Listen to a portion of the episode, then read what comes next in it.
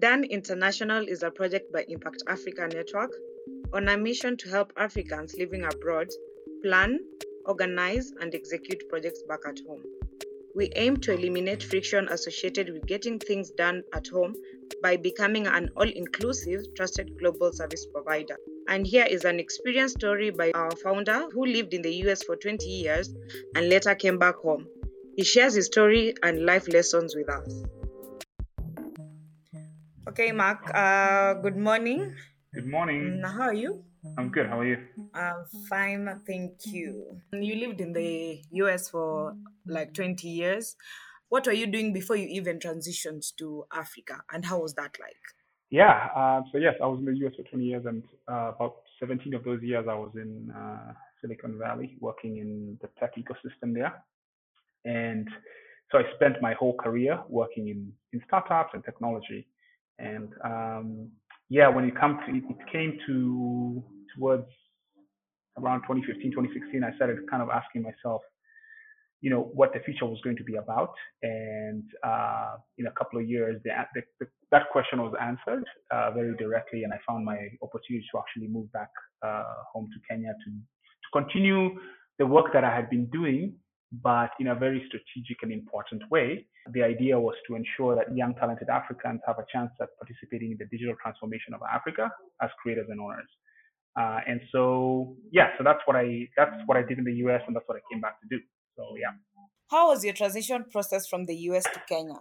Yeah, the transition process was definitely uh, full of uh, anxiety and uncertainty. That's what I would say. Um, I mean, you're coming from, I'd been gone for 20 years and uh, the, the whole place had changed completely. So even my networks, uh, you know, a lot of people were all over the all over the world and, and, and so on and so forth. Did you have any help transitioning back back to Kenya from family or friends, or did you just figure it out by yourself? I actually figured it out by myself, but did a lot of research before I made the move. I spoke to a ton of people. I made a ton of new friends. So the short answer is I did not get help from old friends, but I made a lot of new friends through just my research and talking to people, reaching out to people before I decided to make the move. I actually came back twice in a six month period, once for five days and once for like a whole month before I, I made the decision. So I did a ton of research, dedicated a lot of time to really kind of validate my uh, plans and test them out with a lot, a lot of conversation. I probably would have talked to maybe 50 or more people in that time frame. Awesome. And did you manage to get all the relevant information on time? Yes, I, I was able to because I, I went after it. Did you engage with any service provider and how did you find them?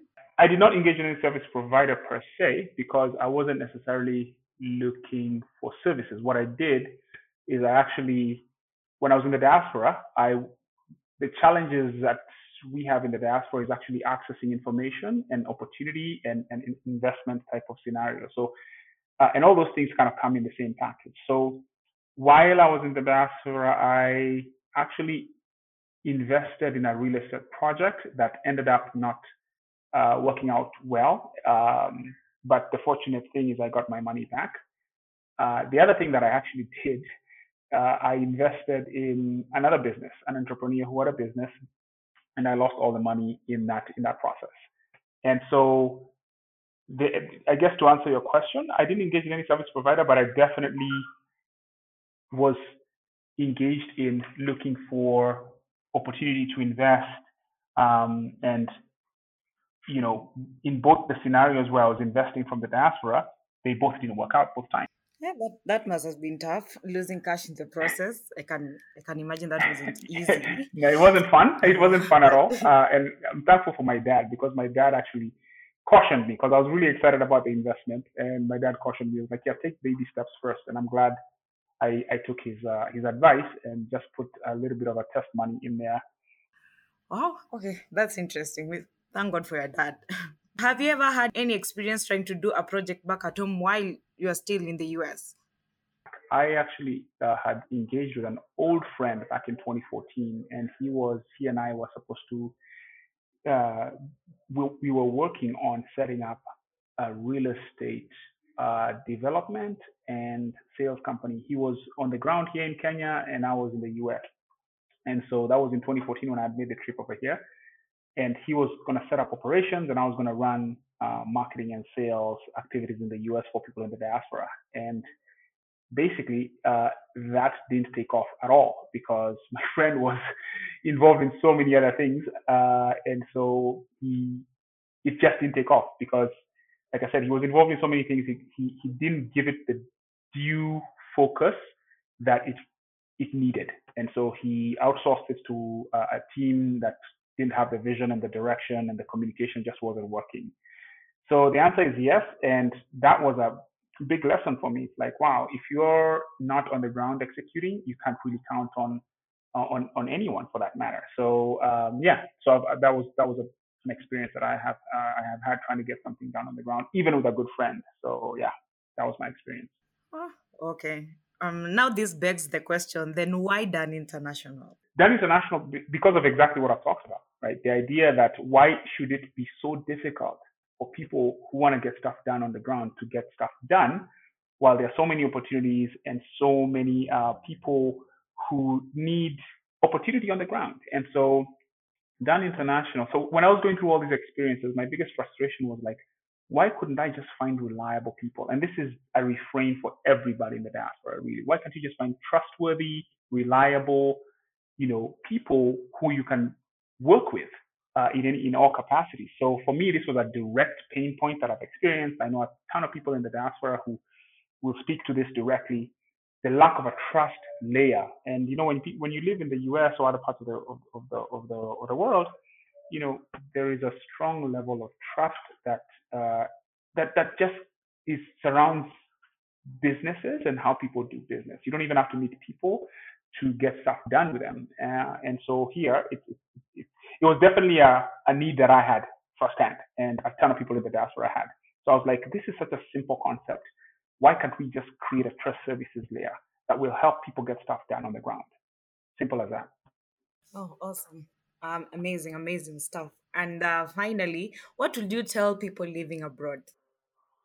I'll tell people living abroad um, that Africa is, they already know this, like Africa is on fire and um, there is a lot going forward over the next 10 to 15 years. Africa is going to be on a significant growth cycle. I mean, we feel it here in Nairobi, across the continent. Nairobi is kind of like the epicenter of, of uh, the region in terms of um, just uh, growth and and business and commerce and things of that nature. So I'll just tell people in the diaspora, um, our, the time is now for Africa, and it is a fantastic opportunity for you folks. I'm already I'm preaching to the choir because you already know this. Uh, to, to to to look to Africa to to find ways to actually get involved in the growth because this will provide you with a path towards uh, a retirement, a nest egg, uh, a way for you to secure your your future.